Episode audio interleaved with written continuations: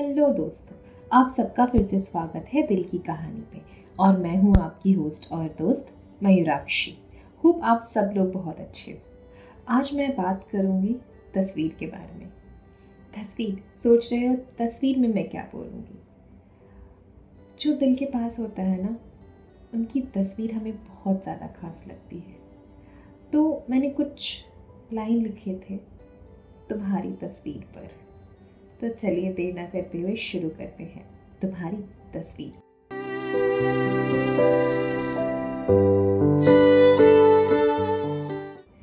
तुम्हारी तस्वीर ना बहुत प्यारी हुआ करती थी, जिसको देखते हुए मेरे घंटों बीत जाया करते थे। तुम्हारा चेहरा माशाल्लाह किसी राजकुमार से कम नहीं लगता था।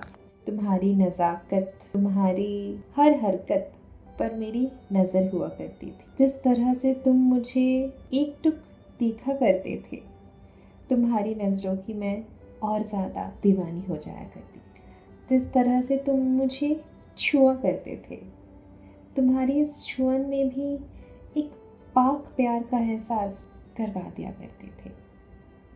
तुम पर लाल रंग ना बड़ा प्यारा लगता था। लाल शर्ट पे तुम जब देखे जाते थे ना तुम्हारे चेहरे से मानो मेरी नज़र ही नहीं हटती थी।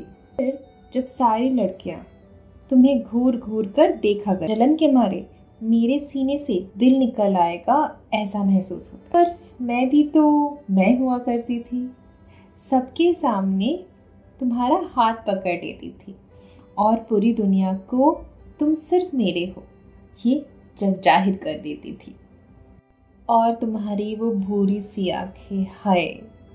मैं तो हमेशा ही उसमें डूब जाया करती थी।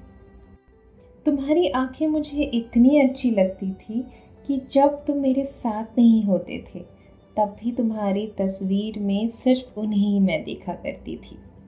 तुम्हारी तस्वीर भी कुछ अजीब ही हुआ करती थी। निहारते निहारते भी न जाने क्यों एक शर्म की लाली मेरे गालों में हमेशा ला दिया करती थी। तुम्हारे वो होठ कितने खूबसूरत से हुआ करते थे, जब तुम अपने होठों को मेरे होठों पर रखते थे। उसका एहसास मानो किसी अमृत पीने से कम कभी नहीं हो। तुम्हारी जुदाई में भी तो मैं उस बेजान सी तस्वीर को चूम लिया करती थी।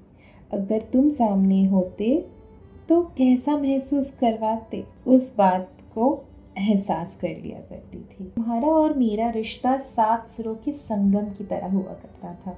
ना कोई सुर कम हुआ करता था, ना कोई ज़्यादा हुआ करता था। तुम मेरे लिए वो नूर हुआ करते थे, जिसके धुन में मैं हमेशा खो जाया करती थी। मेरे दिल के वो हकीम हुआ करते थे, जिसका इलाज सिर्फ़ तुम्हारे दीदार से ही ठीक हो जाया करती थी। तुम ना सही तो तुम्हारी तस्वीर ही वो काम कर दिया करती थी।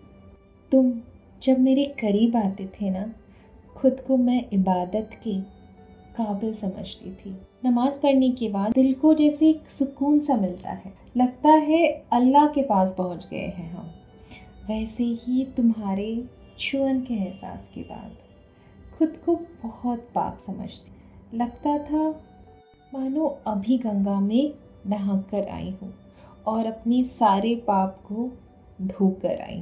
तुम्हारे चेहरे को निहारना तुम्हारे लास्ट सीन को हमेशा तारना कहीं ना कहीं ये सब मेरी बुरे आदतें हुआ करती थी। तुम्हें अनलिमिटेड किसेस भेजना, तुम्हारी हर अदा के बारे में सोचना और तुम्हारी खूबसूरती को देखकर और तुम पर थोड़ा सा ज़्यादा फिदा हो जाना। मेरे हर दिन का काम हुआ करता था। तुम्हारी तस्वीर भी ना तुम्हारी तरह बेशरम हुआ करती थी। हमेशा टुकुर टुकुर मुझे देखती रहती थी और मुझे शर्म से पानी पानी कर जाती थी। पर जो तस्वीर मेरे जीने की वजह और हंसने की वजह हुआ करती थी, वो कभी मेरे रोने का कारण बन जाएगा, सोचा नहीं था। वही तस्वीर जो मेरी ज़िंदगी का आईना हुआ करती थी कभी मेरे जीने का सहारा बन जाएगी, कभी कल्पना नहीं की थी। तुम मुझे छोड़कर हमेशा के लिए चले जाओगे, ख्वाब नहीं देखा था। देश के लिए शहीद होकर मेरे लिए सिर्फ़ यादों का सौगात छोड़ जाओगे, ये सपना नहीं बना था। पर अब अगर कुछ रह गई है तो सिर्फ़ तुम्हारी यादें, तुम्हारी तस्वीर और एक कोरा कागज़ जिसमें हम अपने सपने के बारे में लिख रहे थे। हमारे सुनहरे भविष्य के बारे में कुछ ना कुछ रंग बुन रहे थे।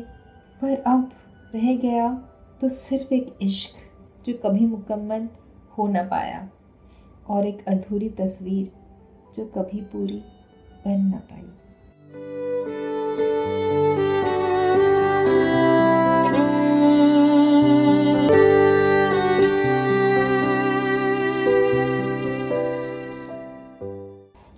अगर आपकी ज़िंदगी में भी किसी वजह से कोई अधूरी तस्वीर है जो आप कभी कंप्लीट नहीं कर पाए तो उस अधूरे इंसान को ये भेजिएगा ताकि अगर आपकी तस्वीर पूरी कंप्लीट हो जाए।